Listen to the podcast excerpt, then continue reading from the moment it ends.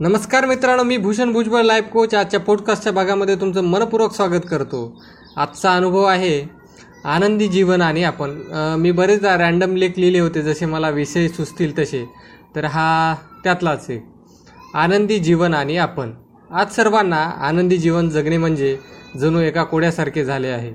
हरिण जसे मृगजळाच्या मागे धावते तसे आपण वेगवेगळ्या गोष्टीकडे आनंद मिळेल म्हणून धावत आहोत. पण आपल्या हाती काहीच लागत नाही. शेवटी हाती शून्यच उरतो. आता सर्वांना प्रश्न पडला असावा की आनंदी जीवन म्हणजे काय? किंवा आनंदी जीवन जगणे म्हणजे नेमके काय आहे? तर मित्रांनो माझला मला जे वाटतं ते मी सांगतो तुम्हाला. आनंदी जीवन म्हणजे काय? आहे ती परिस्थिती स्वीकारून मनापासून काम करणे. आपण जे काम करत आहोत त्यात आपल्याला थकवा न जाणवणे. आपल्या इच्छा आणि अपेक्षा वाढल्या की आपल्या जीवनातला आपण आनंद हरवून बसतो. दररोजच्या धावपळीत आपण स्वतःकडे खूप दुर्लक्ष करतो.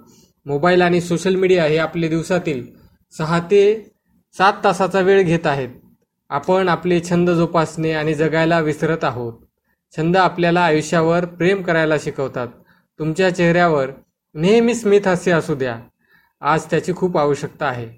कारण आपण या धावपळीच्या जीवनामध्ये स्वतःकडे दुर्लक्ष करतोय आणि स्वतःला हरून बसतोय.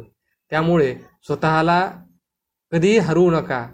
स्वतः स्वतःवर खूप प्रेम करा आणि आयुष्यात खूप पुढे जा आनंदी जीवन जगा. धन्यवाद.